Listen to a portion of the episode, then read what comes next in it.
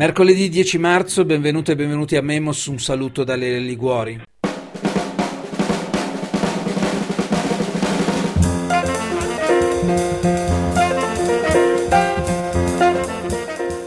Che cosa è tecnico e che cosa è politico non è, come sappiamo, una questione nuova. Si è riproposta questa questione però con l'arrivo del governo Draghi, il tecnico, anzi no, il politico.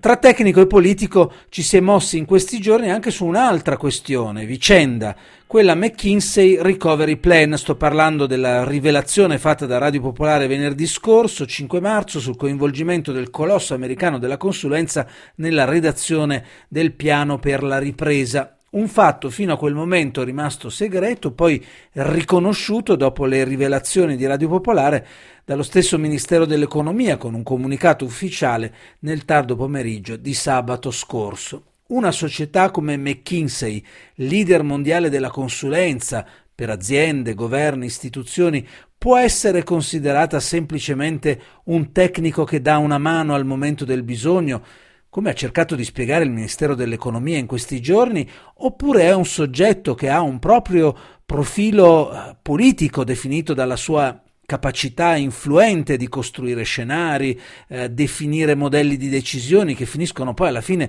un po' per orientare i propri clienti, chiamiamoli così. Allora, attorno a questo quesito iniziale, apriamo la trasmissione di questa mattina con l'ospite che vi presento e che è Giovanni Dosi. Buongiorno e benvenuto. Buongiorno, grazie dell'invito. Economista della Scuola Superiore Sant'Anna di Pisa, allora la questione tecnico-politico tu come la pensi Giovanni su questo? Ovviamente il mio, il mio, interrogativo era un interrogativo retorico, voglio sentire come la pensi tu e quali motivazioni metti dentro questa questione. No? Il Ministero dell'Economia dice sì, ci danno una mano perché abbiamo bisogno di fare in fretta, siamo in ritardo, abbiamo bisogno di qualcuno che acceleri il lavoro, quasi come se fosse appunto un contributo tecnico e chiusa lì.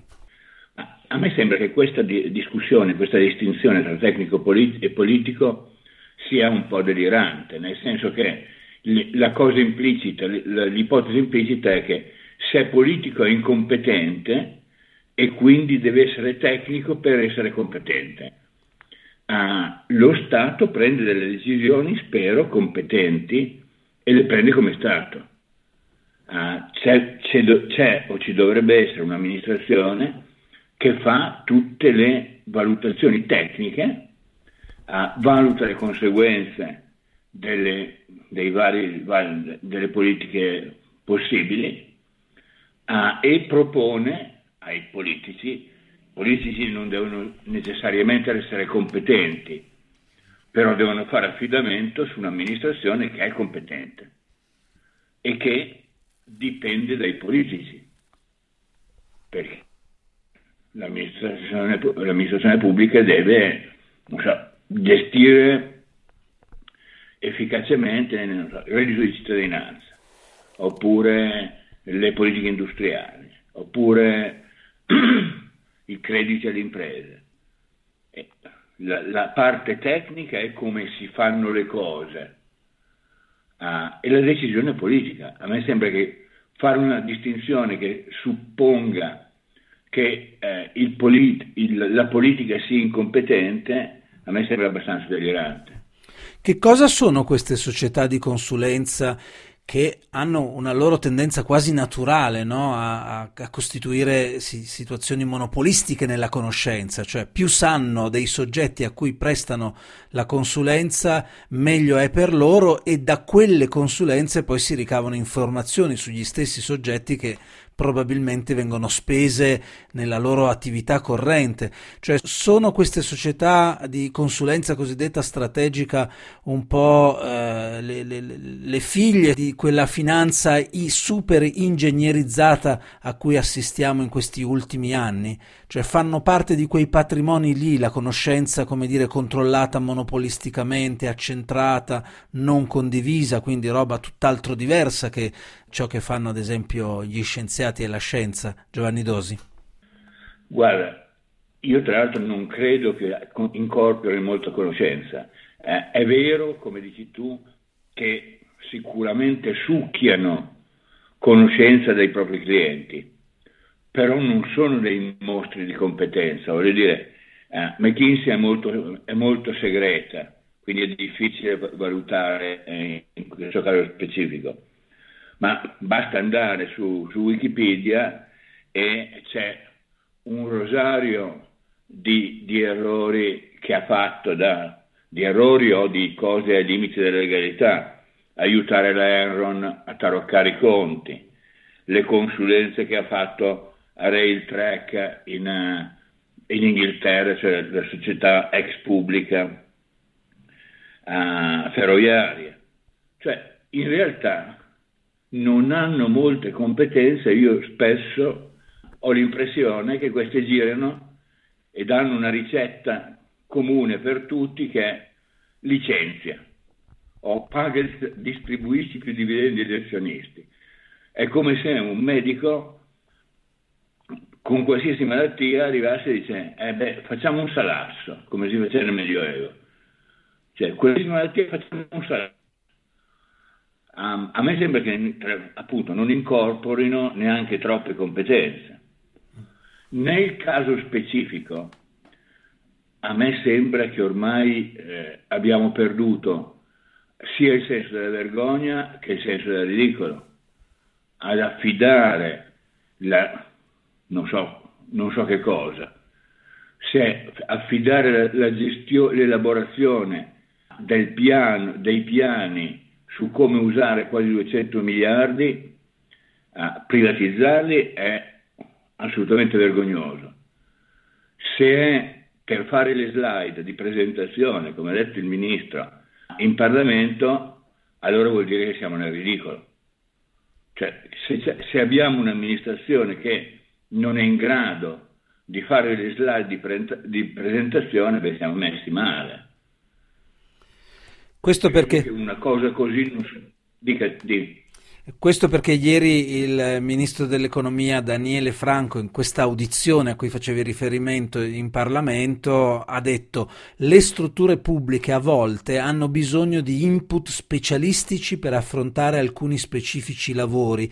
Tipicamente se uno deve fare delle presentazioni di slides a volte ci sono persone molto più efficaci, è sempre il ministro che parla, a farlo di quanto possano esserlo dirigenti o funzionari pubblici che hanno oltre competenze e, quali- e, qualità. Chiuse le virgolette. Lo leggo questo per conferma che non è una malignità quella del professor Dosi detta nei confronti del ministro Franco, ma sono veramente le parole utilizzate dal, dal ministro dell'economia.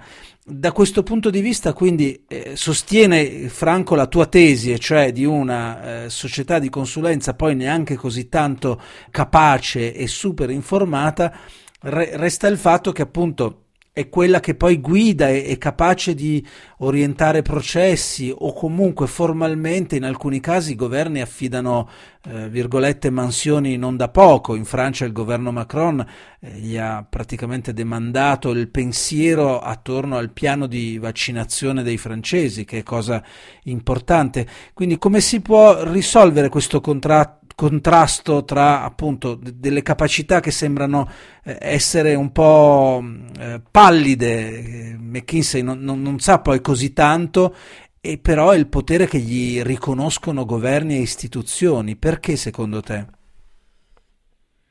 Ma è una, è una tendenza che viene da lontano, che viene dalla, diciamo così, dal liberalismo integralista che si è affermato dall'80 in poi a diversa velocità nei diversi paesi, però il mantra era pubblico è brutto, privato è bello. Per cui si è esteso il dominio delle cose che prima erano pubbliche interamente o quasi interamente pubbliche e sono diventate private perché so, sull'idea che eh, privato è più efficiente, tutta l'evidenza suggerisce che non è vero. Basta pensare alle privatizzazioni eh, delle partecipazioni statali in Italia, a un fallimento totale. E poi basta pensare, eh, Radio Popolare basata a Milano, al disastro combinato dalla privatizzazione della sanità in Lombardia c'è, un ten- c'è una tendenza alla privatizzazione dell'educazione, io credo che il Covid ci ha portato a una biforcazione, nel senso che o approfondiamo questa tendenza verso la privatizzazione che io trovo assolutamente deleteria, uh, oppure finalmente ci accorgiamo dei disastri che l'estensione del mercato a cose nel, nel, su, rispetto alle quali il mercato non deve intervenire, rovesciamo queste tendenze e facciamo, ri, ri, riscopriamo il ruolo del pubblico. Uh, a me sembra che noi stiamo prendendo la strada sbagliata, uh, quella di approfondire ulteriormente la uh, privatizzazione, mentre invece la cosa che dovremmo fare è rafforzare e aumentare le competenze che sono nel pubblico. Voglio dire, in Italia siamo andati avanti a martellare il, il, le competenze nel pubblico dai tempi del, del prepensionamento dei cosiddetti superburocrati da parte di Andreotti ed è stata una tendenza secolare ormai a non prendere, a non prendere nessuno, se proprio lo Stato deve assumere qualcuno, tende ad assumere degli incompetenti. Questa potrebbe essere un'occasione per, fare, per rafforzare lo Stato e invece noi ci affediamo a una società di consulenza, tra l'altro eh, non so quanto, quanto ne sappia di piani pubblici, è, è una cosa secondo me gravissima da Repubblica delle Banane. Forse non la fa neanche la Repubblica delle Banane. Un'ultima domanda prima di chiudere questa parte della trasmissione è collegata un po' al ragionamento che facevi adesso. In giro per il mondo no, alcuni eh, leader del pensiero neoliberista in alcuni casi stanno avendo qualche forma di ripensamento, no, almeno sugli aspetti più ortodossi del neoliberismo come l'abbiamo visto in questi ultimi 40 anni. Del, del, governo Draghi sappiamo diverse cose, non ancora tutto, ci sarà ancora da scoprire molte cose sul piano delle politiche sociali, quelle che riguardano il lavoro, oltre a quello che ha già detto Draghi. È possibile che Draghi e il suo gruppo, quello fatto appunto da Giavazzi, dal ministro dell'economia eh, Franco, si inseriscano in quel filone dei, di coloro che hanno avuto qualche ripensamento, se non pentimento, sul, sui dolori provocati dalla dottrina neoliberista, oppure loro sono un gruppo di ortodossi? Ti chiedo di sbilanciarti in una tua previsione. Beh, fino adesso hanno dimostrato di essere un gruppo di iperortodossi. Ah, non lo so, magari saranno tutti convertiti sulla via, sulla via di Damasco battendo la testa per terra, come San Paolo. Ma uh, fino adesso uh, eh, si è dimostrato di essere proprio l'ala più estremista della, uh, dei, dei liberali mercatisti Uh, io devo dire, proprio Radio Popolare dicevo che non, non, sarei stato in grado di fare previsioni, ma manifestavo un uh, moderato e qualificato ottimismo sul, su questo governo appena era stato formato. Devo dire che eh, mi sono ricreduto ben presto, uh, questo è un governo più uh, dalla composizione quantomeno, più di destra, più liberista di quanto fosse il governo Monti. Uh, io sono deluso e anche preoccupato, perché uh, è come mettere, voglio dire, la gente che, che, Draghi si è scelto è come mettere il, la volpe guardiana del pollaio, insomma. Um, cioè, è la stessa gente che ha contribuito a fare i disastri del liberismo. E metterla lì, non so. Um, io trovo che, che, la situazione è preoccupante e eh, abbiamo mol, molti pochi anticorpi, uh, sia politici che intellettuali, per dire no, calma un attimo, non si possono fare queste cose qui. Non si può affidare il governo alla, eh, ai privati. Andiamo, se andiamo avanti così poi facciamo amministrare anche la giustizia ai privati, facciamo i cacciatori d'Italia come nel Far West. io droghe siamo e, non ci sono anticorpi, nessuno grida lo scandalo. Unici, l'unico giornale che ne parla un po' è il fatto. Cioè c'è, c'è una specie di unanimità attorno a Draghi che viene visto come, viene venduto come il salvatore della patria. E questo ci porterebbe quasi un passo dopo ad aprire un capitolo che riguarda in queste ore proprio il PD, la sinistra e, e, tutto il resto. Da questa trasmissione ovviamente cercheremo di parlarne nelle prossime giornate. Giovanni Dosi, grazie per essere stato con me stamattina, ti auguro una buona giornata e a presto. A presto, grazie. Giovanni Dosi, economista della Scuola Superiore Sant'Anna di Pisa.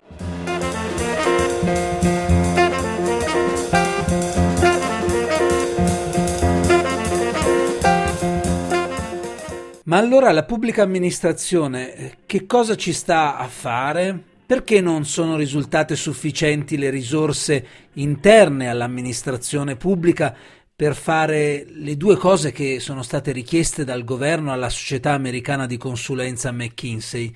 Che cosa ha richiesto nel concreto il governo? Beh, bisogna andare al comunicato di sabato scorso del Ministero dell'Economia per capirlo. Lì si chiedeva, l'elaborazione di uno studio sui piani nazionali cosiddetti Next Generation EU già predisposti e poi, seconda questione, anche qui tra virgolette, il supporto tecnico operativo su progetti, eh, su gestione di progetti, project management e per il monitoraggio dei diversi filoni di lavoro per la finalizzazione del Piano Nazionale di Ripresa e Resilienza. Buongiorno e benvenuta Sabina De Luca, buongiorno. Buongiorno, buongiorno a voi e grazie per l'invito. Grazie a lei Sabina De Luca ha svolto gran parte della sua carriera professionale nella pubblica amministrazione, fa parte oggi del coordinamento del forum Disuguaglianze e Diversità. Mi chiedevo Sabina De Luca che cosa ci sta a fare la pubblica amministrazione se pezzi anche importanti eh, di un piano come quello per la ripresa e la resilienza vengono eh, appaltati diciamo così all'esterno. Eh, e questa infatti è la domanda che ci dovremmo fare tutti, eh, perché il tema è esattamente questo qui, eh, cioè noi veniamo da molti anni, eh, da, da, moltissimi anni di prolungato disinvestimento nel settore pubblico del nostro paese, nella nostra pubblica amministrazione. È evidente che poi quando arrivano appuntamenti importanti eh, ci dobbiamo confrontare col fatto che ci sono diffuse inadeguatezze dovute al fatto che l'amministrazione pubblica italiana è sottodotata sia dal punto di vista dimensionale sia per le competenze specialistiche che esprime, sia per l'età, perché la pubblica amministrazione è più vecchia di tutti i paesi OXE. Ma se noi non cogliamo l'opportunità di un piano come quello eh, che oggi abbiamo di fronte, cioè il piano di resilienza, non cogliamo l'opportunità dell'attenzione che anche i vertici europei, la Commissione europea riserva al tema della debolezza della nostra pubblica amministrazione oramai da anni, per usare il piano per un'azione di rafforzamento della nostra amministrazione pubblica, noi avremo sempre la necessità di ricorrere, o perlomeno saremo sempre tentati di ricorrere a scorciatoie quali quelle delle consulenze esterne, che di per sé in principio non sono un male, se aggiungono quella competenza specialistica che momentaneamente l'amministrazione non possiede, ma il cui utilizzo è in grado di orientare in maniera precisa proprio perché è in grado, come dire, alla forza, la competenza e le capacità necessarie per presidare interamente eh, tutti i processi. Ora, eh, qui siamo di fronte al rischio per l'ennesima volta eh, di usare l'argomento della fretta, della necessità di, di dover presentare un piano eh, ricevibile dalla Commissione europea che giustifica il ricorso al supporto esterno. Con ciò eh, si finisce col perpetuare questo atteggiamento di sfiducia nella PA, non usare l'argomento della sfida che il Paese è chiamato ad affrontare, del grande progetto di, di, di, rinnovamento del Paese, di cambiamento del Paese, per motivare i pubblici dipendenti e per mm. fare questo lavoro di rinnovamento eh, eh, generazionale, ma anche di rinnovamento delle professionalità che le esperienze dimostrano si può fare anche in pochi mesi. La lungaggine certo. dei concorsi è oramai diventato un pretesto perché ci sono molti esempi con i quali che ci dicono che questi reclutamenti possono avvenire in tempi molto brevi, al di sotto dei sei mesi, anche quattro mesi. Sabina De Luca, eh, è comunque vero che eh, quello delle società, grandi società di consulenza, sembra essere un po' lo stile dei tempi, perché non solo i governi, le istituzioni e quindi, e quindi le pubbliche amministrazioni si rivolgono a loro, ma lo fanno, basti pensare guardando soltanto all'Europa, lo fanno anche interi paesi, la Francia, la Gran Bretagna, anche recentemente. Quindi perché i governi trovano eh, conveniente affidarsi a queste società? Sembra quasi che queste società di consulenza siano capaci di aprire delle porte che nemmeno i governi sanno aprire, quindi di rendere un po' più accessibili dei percorsi che altrimenti sarebbero proibitivi o troppo accidentati per gli stessi governi? No, io non credo che questa sia la spiegazione eh, perché non credo che le, gran, le, società di consulenza, grandi o piccole che sia, adesso stiamo parlando delle grandi, evidentemente eh, abbiano queste possibilità ulteriori, magari conoscono alcune tecnicalità di presentazione dei documenti che possono certamente aiutare l'esame degli stessi, ma mi sembra diciamo, un valore aggiunto relativamente limitato. A me sembra che molto eh, più significativo può essere l'apporto di eh, prestazioni specialistiche eh, che sono necessarie piuttosto che queste di carattere di natura più, eh, chiamiamola così, eh, orizzontale e generica. Ci può essere la necessità, ma di per sé la consulenza non è un male, ripeto, se come ho detto prima è orientata da un'amministrazione forte che sa che domanda deve fare che sa che tipo di domande deve fare, che sa quali bisogni deve soddisfare e che orienta e utilizza questi apporti specialistici in funzione delle sue necessità e soprattutto non fa entrare nei processi decisionali alcuno di questi soggetti esterni. Mm. Questo è l'altro elemento fondamentale. E su questo punto il governo finora su questa vicenda particolare di McKinsey ha sempre detto che la società americana di consulenza è stata è fuori da qualunque livello, dice il Ministero dell'Economia decisionale. Le voglio chiedere ancora una cosa, Sabina De Luca. Il governo in questa vicenda appunto dimostra che comunque, anche a titolo di un'ordinaria consulenza, coinvolge eh, una società come McKinsey in un processo importante, particolare un processo nel quale, adesso le, le, faccio, le chiedo una cosa come, come, forum disuguaglianza e diversità, nel quale appunto voi, il forum, ha chiesto che si aprano le porte ai soggetti che potrebbero essere comporre un, un vero e proprio dialogo sociale sul contenuto di questo piano. Questo dialogo sociale che voi come forum avete chiesto, il governo lo ha avviato oppure no? A noi non risulta, non nei termini in cui noi lo abbiamo chiesto, noi siamo stati auditi dal Parlamento già in più di una occasione insieme a molte altre organizzazioni di cittadinanza attiva ma non abbiamo avuto uh, finora, uh, tranne diciamo, uh, piccoli confronti mirati, occasioni di eh, avviare un vero e proprio dialogo sociale, un vero e proprio dialogo e confronto sui temi del piano. Io userei diciamo, il tempo questa, de, de, de, della risposta che devo a questa domanda anche per spiegare perché riteniamo che sia così importante, perché noi partiamo dal presupposto che la pubblica amministrazione abbia bisogno di aprirsi ai saperi, alle conoscenze che sono possedute da soggetti eh, che operano sui territori negli ambiti eh, tematici delle politiche che vengono finanziate attraverso uno strumento come il piano di ripresa e resilienza e offrire queste conoscenze per orientare al meglio le scelte che poi si, si compiono con il piano, con altri strumenti di intervento e, e di programmazione. Quindi c'è un tema di acquisizione di saperi necessari a fare le migliori scelte e a sostenere anche eh, il fatto che se eh, argomentate, condivise, frutto di discussioni e di confronti, noi li chiamiamo anche accesi, non, non, cioè, ci può essere anche conflitto nell'espressione no? delle, delle, delle, proprie, delle, proprie, idee, delle, eh, pro, de, delle intenzioni a fare ma, eh, ma, se queste eh, scelte che poi vengono compiute, la responsabilità della scelta è sempre dell'amministrazione pubblica, sono frutto appunto di un confronto con tutti i soggetti che possono a, a, a offrire elementi di conoscenza utili a orientare le decisioni pubbliche, è chiaro che si dà anche una gamba più robusta all'attuazione degli interventi. Mi sa che quella del poco tempo che manca no, alla scadenza dei termini sarà una delle argomentazioni che verranno usate per non far partire questo dialogo.